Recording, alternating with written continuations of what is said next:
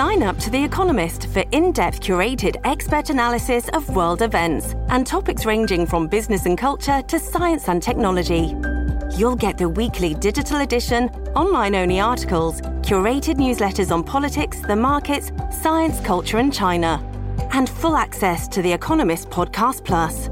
The Economist is independent journalism for independent thinking. Go to economist.com and get your first month free. If I asked you to guess how San Francisco residents are feeling right now, you might say unhappy, frustrated, disappointed, and you'd be right. But you might be surprised at just how widespread that feeling is. Residents feel ignored and like leaders aren't actually solving problems.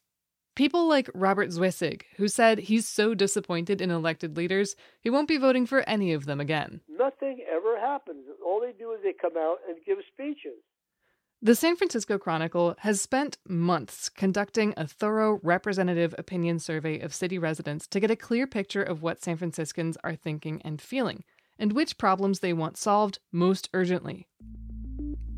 I'm Laura Wenus. This week, a survey of city residents shows they're unhappy, and they mostly blame government.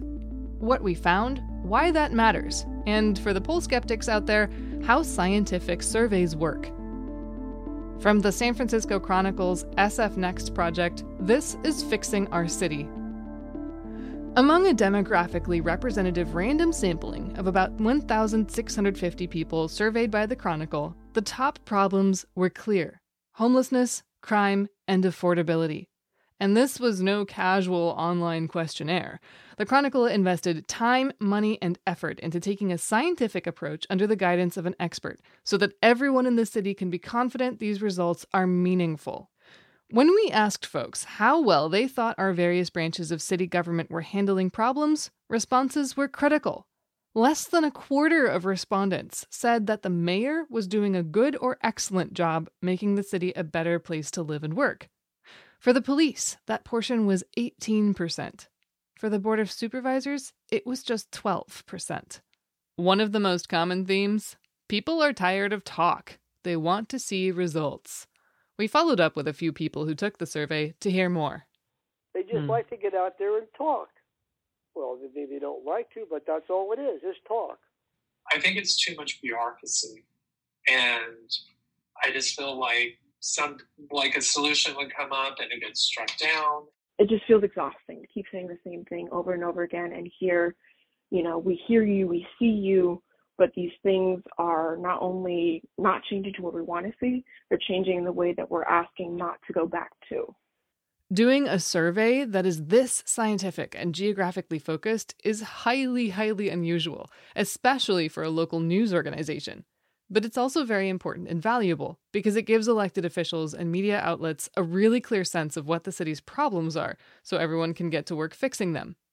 That's according to John Krosnick. He's a professor of political science, communication, and psychology at Stanford University. I've been doing research for more than 30 years on how people think about politics and how they form their opinions, and have been doing that work through surveys and much of my expertise involves how to conduct surveys well. Krosnick is also the Chronicle's partner in the construction and deployment of this survey. The folks who I worked with on this project from the very beginning made it vividly clear they did not want to cut corners. They wanted to do this project as well as could possibly be done by scientific standards. And so, for that reason, it sounded just like the kind of project I like to work on. Well, after a rigorous process, we'll get into the methodology later, the results are in. And what residents said was that they want to see some movement on three main problems. And they were pretty unified about what those problems are. And the number one problem, I will tell you, maybe was not surprising to you, as you said, homelessness. But here's the surprising part. If you ask a question like this in a national sample to Americans, if you say, What's the most important problem facing the country today? that the number one problem might be cited by 20 something percent of people, maybe a high of 30 something percent of people. In this case, homelessness was cited by 71 percent of respondents in this survey. Wow. There's tremendous agreement that homelessness is the number one ranked problem facing this city.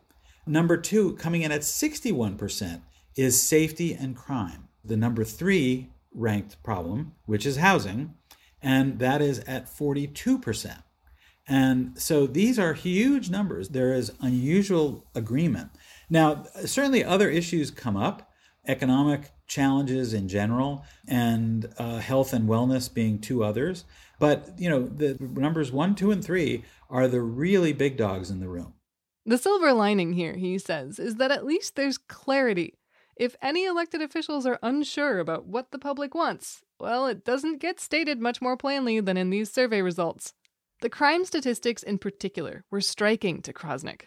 Let me tell you that one of the questions we asked in the survey was during the last five years, was any item you owned ever stolen from you, or did that not happen during that time? The result is 45%. So nearly one in every two people walking down the street in the city have had something stolen from them. That's successful theft.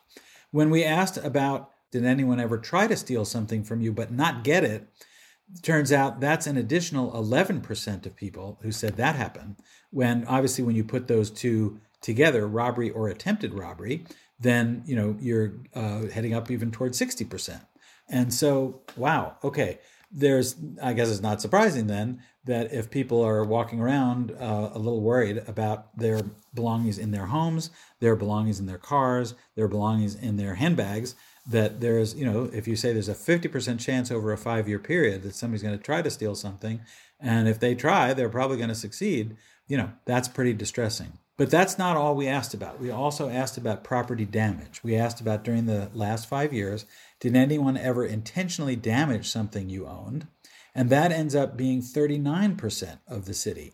So again, uh, intentional damage that you know that this is not the world we want to live in. And so that is discouraging as well. Furthermore, when we asked during the last 5 years, did anyone ever threaten you or attack you physically? So here we're not talking about stealing your stuff. It's talking about your personal safety. Again, if you sort of think about how many people might have been attacked or threatened, that ends up being 24%.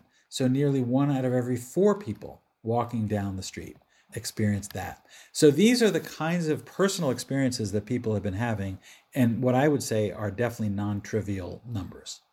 Naturally, these issues came up in our follow up conversations with poll respondents. Orlando Leon is worried by the reports of anti Asian violence, as well as by his own observations with property crime. I am of Chinese American descent, and seeing that people, uh, especially our elderly population, being assaulted in broad daylight, but thefts happening everywhere in the city, it is concerning because I, I do worry what happens if I'm driving someone. If I open my trunk, will someone see that and then try to break in while I walk away? or what kind of clothes or accessories am I wearing and will I be a target sometime now or in the future? Now what what can or can't be done? I think it's concerning when I see in the SF Chronicle, I've seen reported that it seems like our police officers, one, are under resourced. So I think I hope there is more support for providing the appropriate resources, but with those resources, will they be able to really approach the concerns of, of us San Francisco citizens that we have and, and how do we allocate that? David Gardner is tired of hearing about how expensive it is to fix things. We have homelessness and drug abuse. And what I always hear is that we really need to work on mental health. And everyone's always talking about that's what we need to do, but there's never enough money for it. And they never put anything or they never put enough resources in there to make it work. So what I'm suggesting is that that's where the money goes towards mental health. Make beds available for everyone who needs it. I don't care how much it costs. That's the problem. That's how you fix problems is go to the basics. Day Eccles worries about how gentrified and wealthy the city's becoming. That's what he says is going to push him out eventually. I don't see myself retiring in San Francisco. I'm going to have to move because one day I'm not going to be able to afford it here. And it's just not the same city that I moved to. And I feel like I only have 10 to 15 more years here, and then I'm to have to go. And it's because I'm getting kind of fed up with the city, but I'm also, because of my retirement, I won't be able to afford the city. Miles Anderson, a retired musician, says politicians are beholden to real estate interests because they're the loudest voices. So he worries that with this degree of social stratification, the workers that the city needs are just going to disappear. Who's going to service the city, do all the real work, you know? CEOs and high tech folks are, are sort of, I guess, good at that, but they can't keep a city running. Who's going to do it? No, they can't live here. They can't probably afford to live in the suburbs anymore. I'm surprised anybody's showing up. The survey also went another layer deeper, probing a hypothesis about what's at the root of some of these problems. The perception that racism is contributing is impeding solutions is a view that's endorsed by 32% of San Franciscans. We'll get to that after a break. While you wait, you can see more survey results and reporting about them at sfchronicle.com/poll.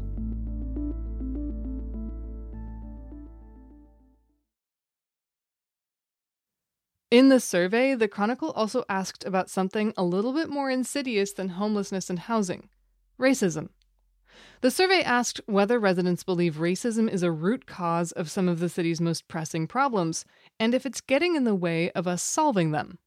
Here's John Krosnick again. And what's really interesting here is, you know, if you think back to the O.J. Simpson verdict, the United States was absolutely obsessed with the O.J. trial.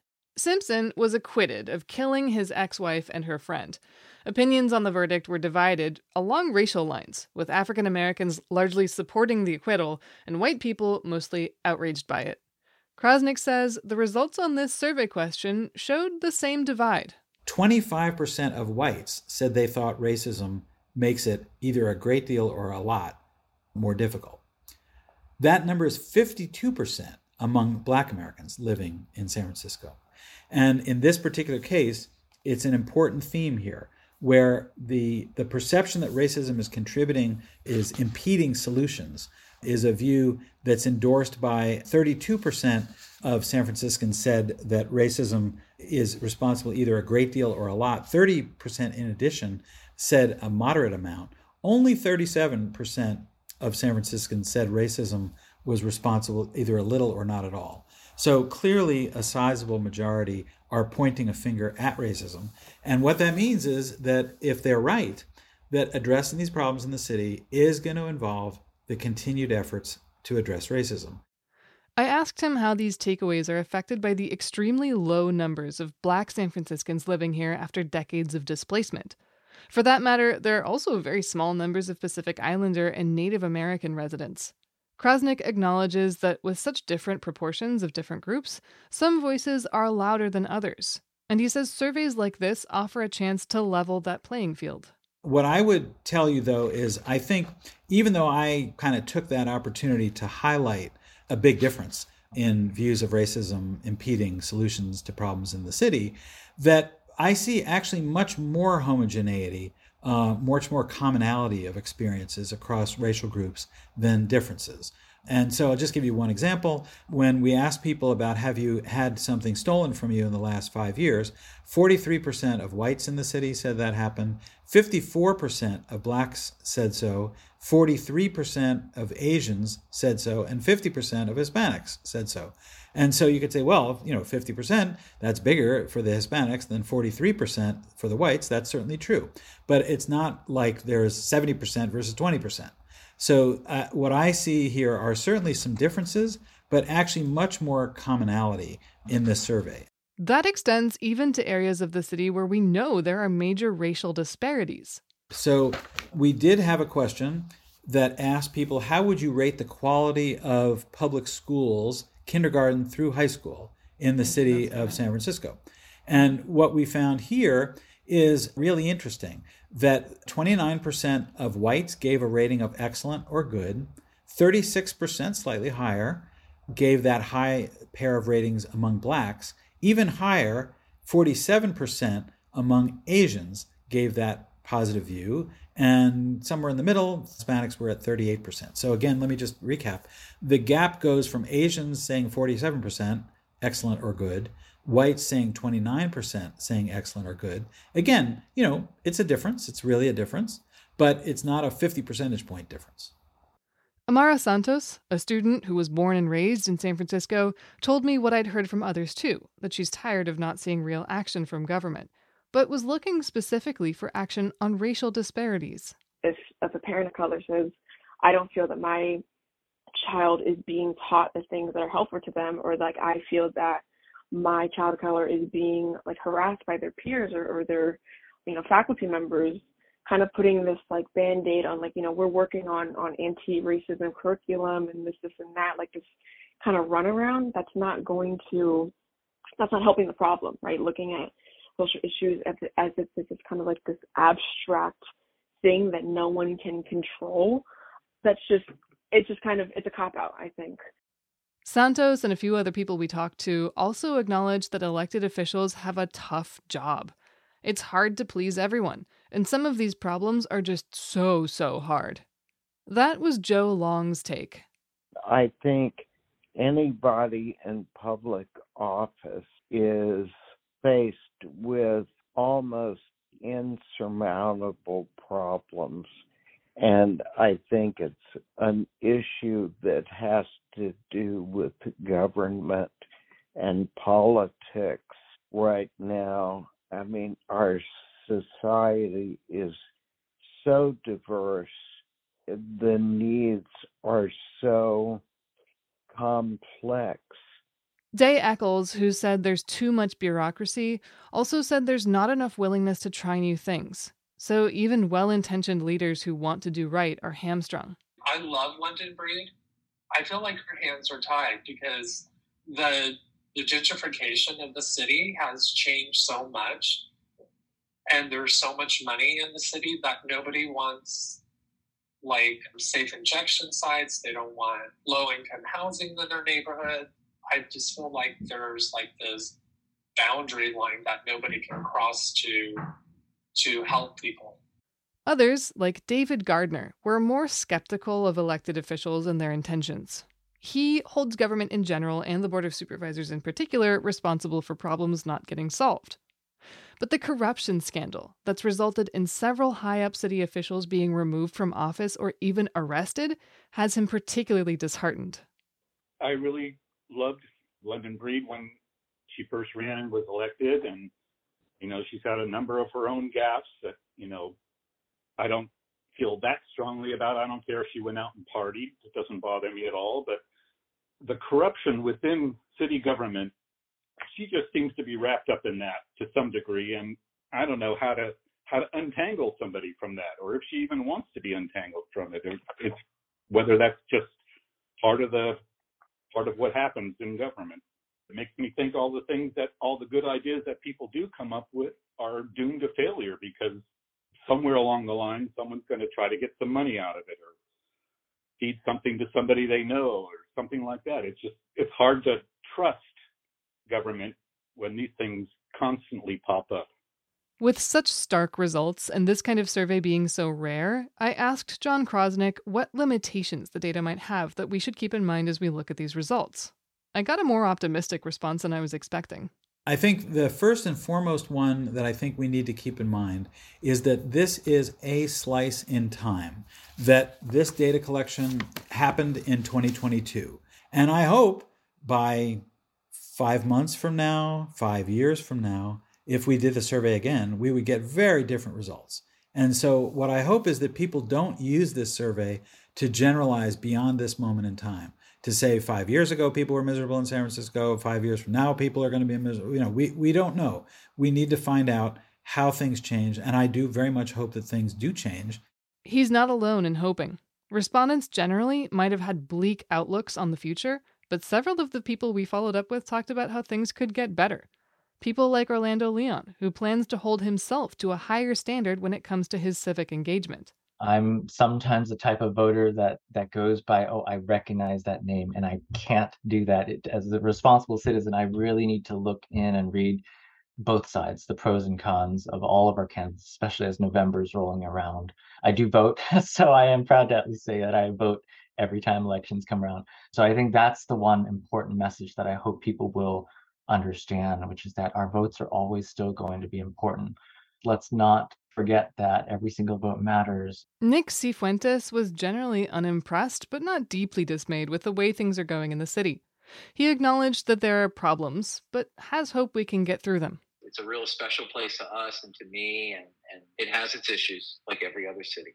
But mm. I think on the upside, there's just a lot of opportunity for this to just continue to be a really great place. If you're going to decide to focus on solving a set of problems identified by a survey, you really have to trust the survey results. That's part of why Stanford professor John Krosnick says it was so important that this was done scientifically. And that level of rigor is costly. In current survey research, there really are two pathways that a researcher can take the inexpensive pathway and the expensive pathway. And if I just tell you that there's a choice between doing it and spend a little money or doing it and spending a lot of money, everybody would say, Oh, could we do the cheap way, please? And especially a newspaper. exactly. And let's face it, right? Everybody's under budget pressures, and journalism is under tremendous budget pressures.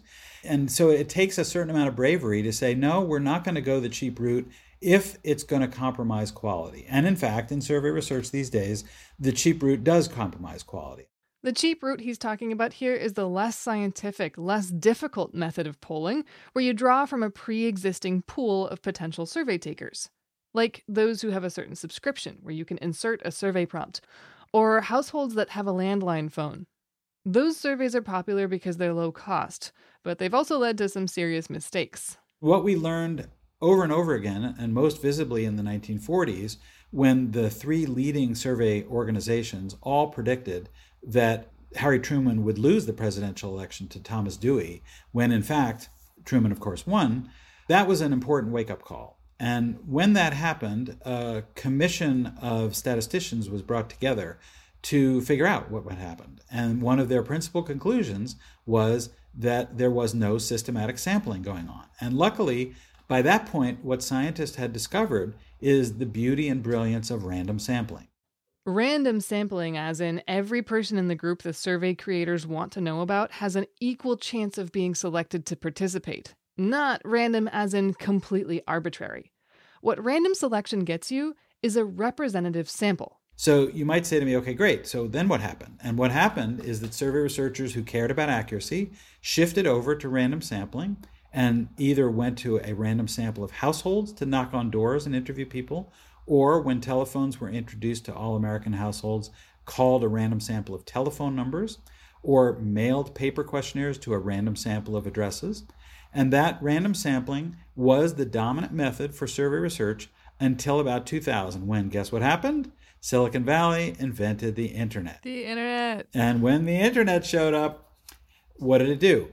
The internet, in this case, in the field of survey research, enabled what I consider to be a very unfortunate development, which was that companies interested in profits from surveys proposed a new way of doing that research. Rather than random sampling, to simply put ads on websites inviting people to sign up to do surveys for money.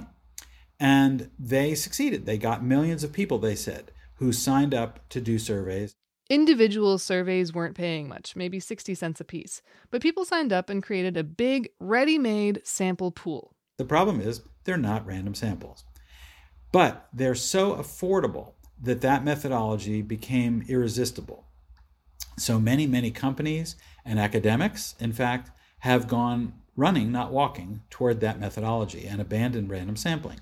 So we're going back to relive the lesson that we learned back in the 1940s because, as you know, in 2016 and in 2020, we've seen examples over and over again where prominent surveys trying to forecast the outcomes of elections were wrong. And that was after many years of really high accuracy from random samples.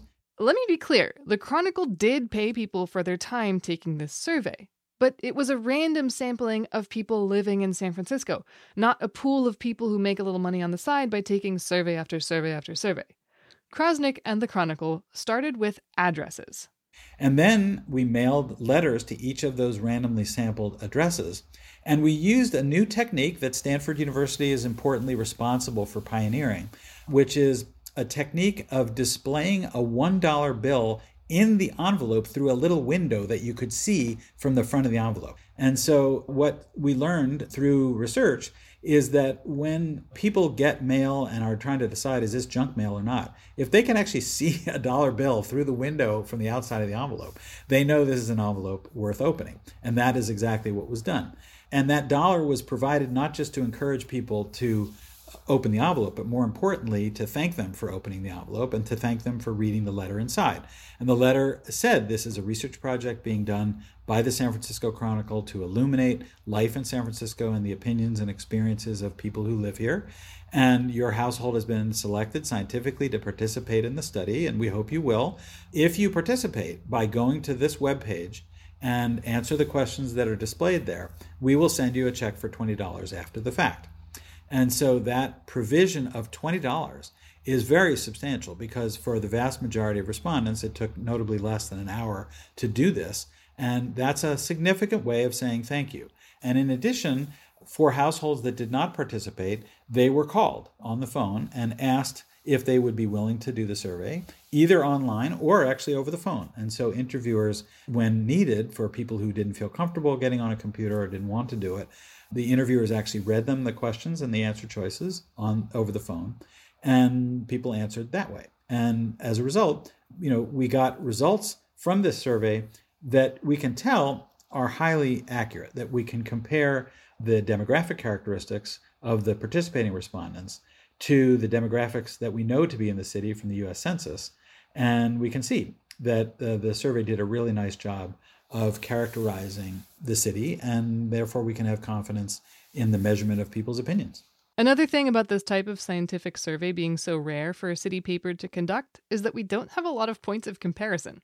I brought that up with Professor Krosnick too. The only way we can do that in a scientific way is to ask exactly the same questions to truly random samples in other cities. And what I can tell you is that I hope and I believe that this Chronicle survey will be a model of success to show other cities what can be done.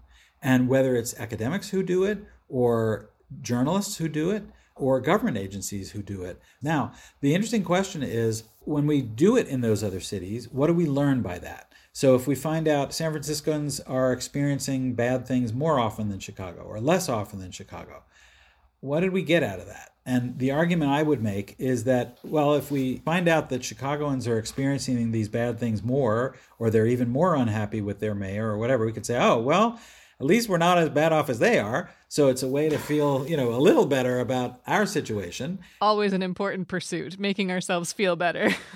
exactly. Or if, on the other hand, you know, we find out that we're worse off than Chicago, then you know that says okay we could be doing better but we already knew that we know we want to do better we know we can do better so i think it's tempting and interesting to do comparisons to other places but it's also i think pretty straightforward that these results stand on their own even without any comparisons and what they say is that there are some really serious problems great thing that the chronicle has illuminated them and the city and all of us in it need to come together in order to actually address these problems now that we have these clear indications of what they are.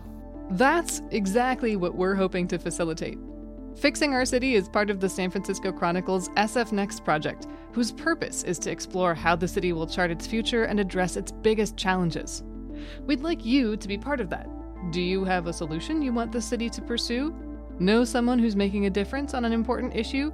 Send an email to sfnext at sfchronicle.com. You can also DM us on Twitter we're at SFNext. And you can find more survey results and reporting on them at sfchronicle.com slash poll. I'm Laura Wenus.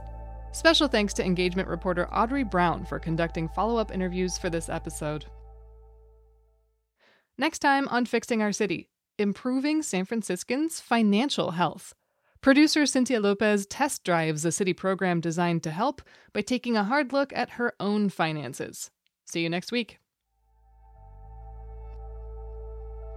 Cynthia Lopez produces and reports for Fixing Our City.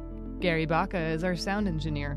King Kaufman is the executive producer. Jonathan Krim is the SF Next project editor. Fixing Our City is part of the San Francisco Chronicle's SF Next project, exploring how the city will shape its future and tackle its biggest problems. Read stories by our reporters, check out interactive data breakdowns, and find our podcast archive at sfchronicle.com slash sfnext. If you have a solution you'd like us to cover or you know about a city that's doing something right, get in touch. Shoot an email to sfnext at sfchronicle.com or find us on Twitter at sfnext.